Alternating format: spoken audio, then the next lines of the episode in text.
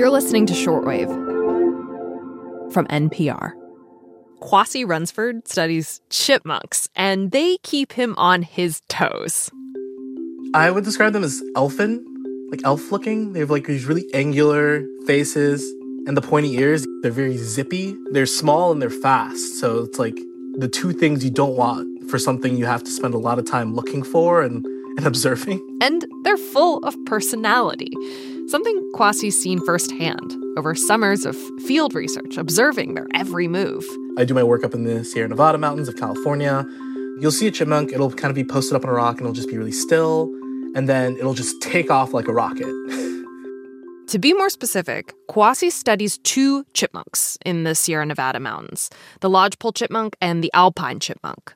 They eat similar food, act in similar ways, but between these two species, he's observed one clear difference. And so we have these two chipmunks, very similar habitats, very closely related, similar ecologies, but very different responses to climate change. What makes an animal more likely to be resilient to climate change versus sensitive to climate change? Today on the show, what the tale of two divergent chipmunks could teach us about how other animals may fare in a changing climate. I'm Emily Kwong, and you're listening to Shortwave, the daily science podcast from NPR.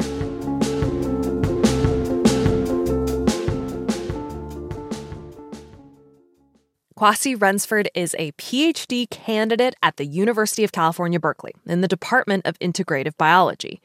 And he's super interested in how animals are responding to and coping with climate change, specifically two species of closely related chipmunks. One is the alpine chipmunk and one is the lodgepole chipmunk.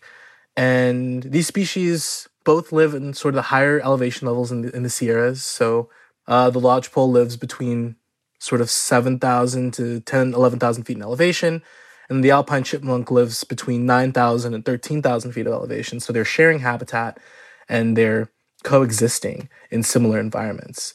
But what we've been able to see over the past hundred years is that the alpine chipmunk, its range has been shrinking over the past hundred years, we think due to climate change and moving further up in elevation, that pattern we've observed in a lot of other species in response to warming temperatures.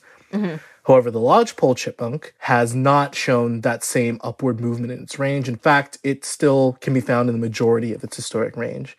And so that sets up the question then what is different about these two species yeah. that makes one sensitive and one resilient to climate change? Do you know when these two species diverged? Right. So, our best guess for when all of this diversification took place is during the last periods of glacial maxima.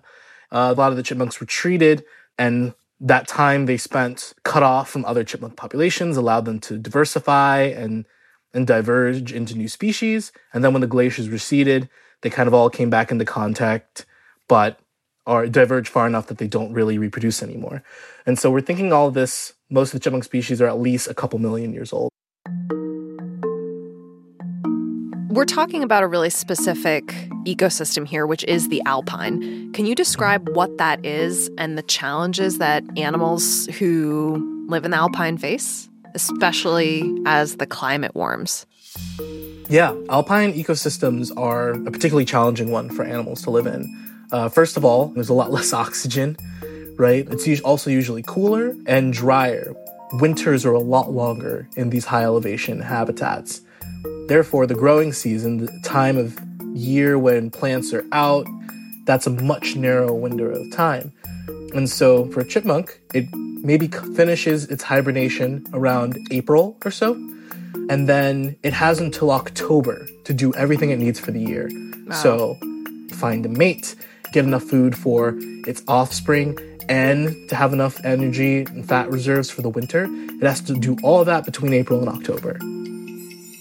And so, what we're seeing with climate change in alpine environments, and particularly in the Sierras, is that as the temperature is warming, the growing season is getting longer, which intuitively might seem like a good thing. And in some ways, it is, in that the animals now have more time to do all those things they need to do versus in the colder colder times. However, these animals are adapted to that time frame. And so shifts in that timing that animals aren't prepared to cope for can have drastic effects, even if it technically gives them more time to do what they need to do. And so it's throwing their whole calendar out of whack. Yeah, the timing sounds like really matters for these chipmunks. So, in looking at these two species and figuring out why they diverged and why their ranges are so different, you had to actually catch chipmunks. Yes. How did you do that? Right. So we do that using these really simple live traps. We kind of pick spots that we know or or have a good suspicion that there's chipmunk activity and then we set up these traps, these metal box traps we call Sherman traps. And they're very simple. They're just a little metal box with a trap door. And then we bait them with something chipmunks find delicious, usually peanut butter, birdseed, or oats or something Ooh. like that. Peanut butter would work on me if I were a chipmunk. I would just walk right into that trap. Yeah, everything loves peanut butter. And so the chipmunks will go in, but also other species of ground squirrels.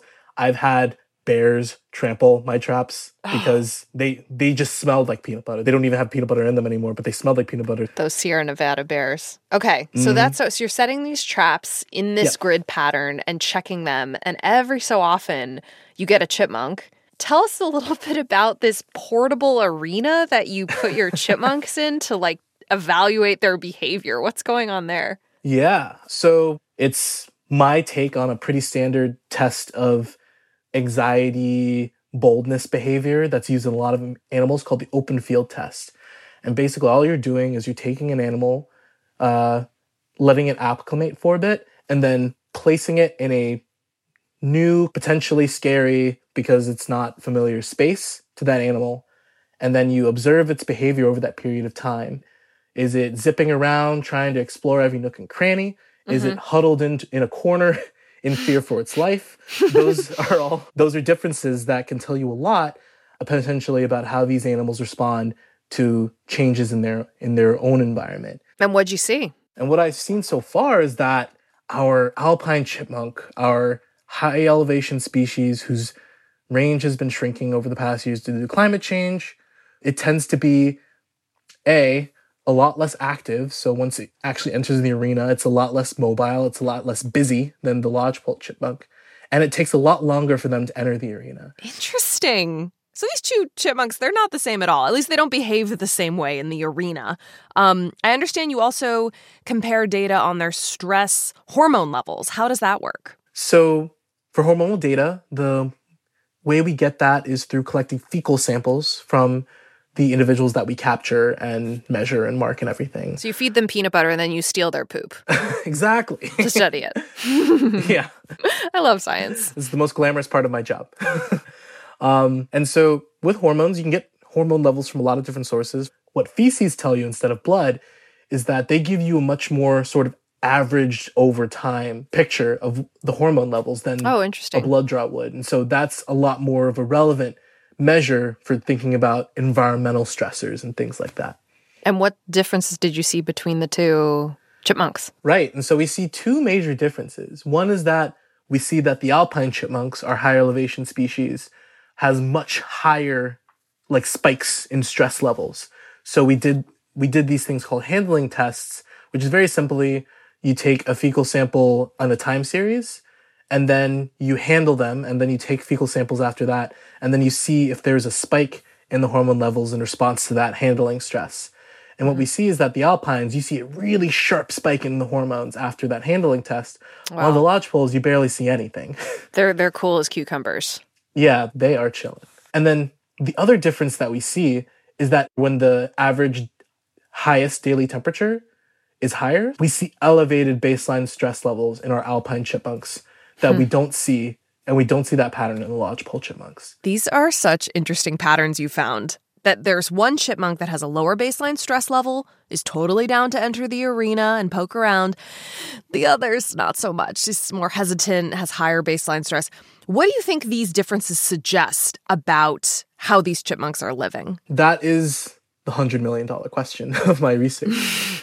the picture that's starting to form with these two species is the alpine chipmunk, the one that is, his range has been shrinking, who seems to have these higher stress levels when exposed to unfamiliar, potentially risky situations, is showing all the signs of an ecological specialist. It has hmm. adapted and evolved into this very narrow but very optimized strategy for surviving in these high elevation habitats.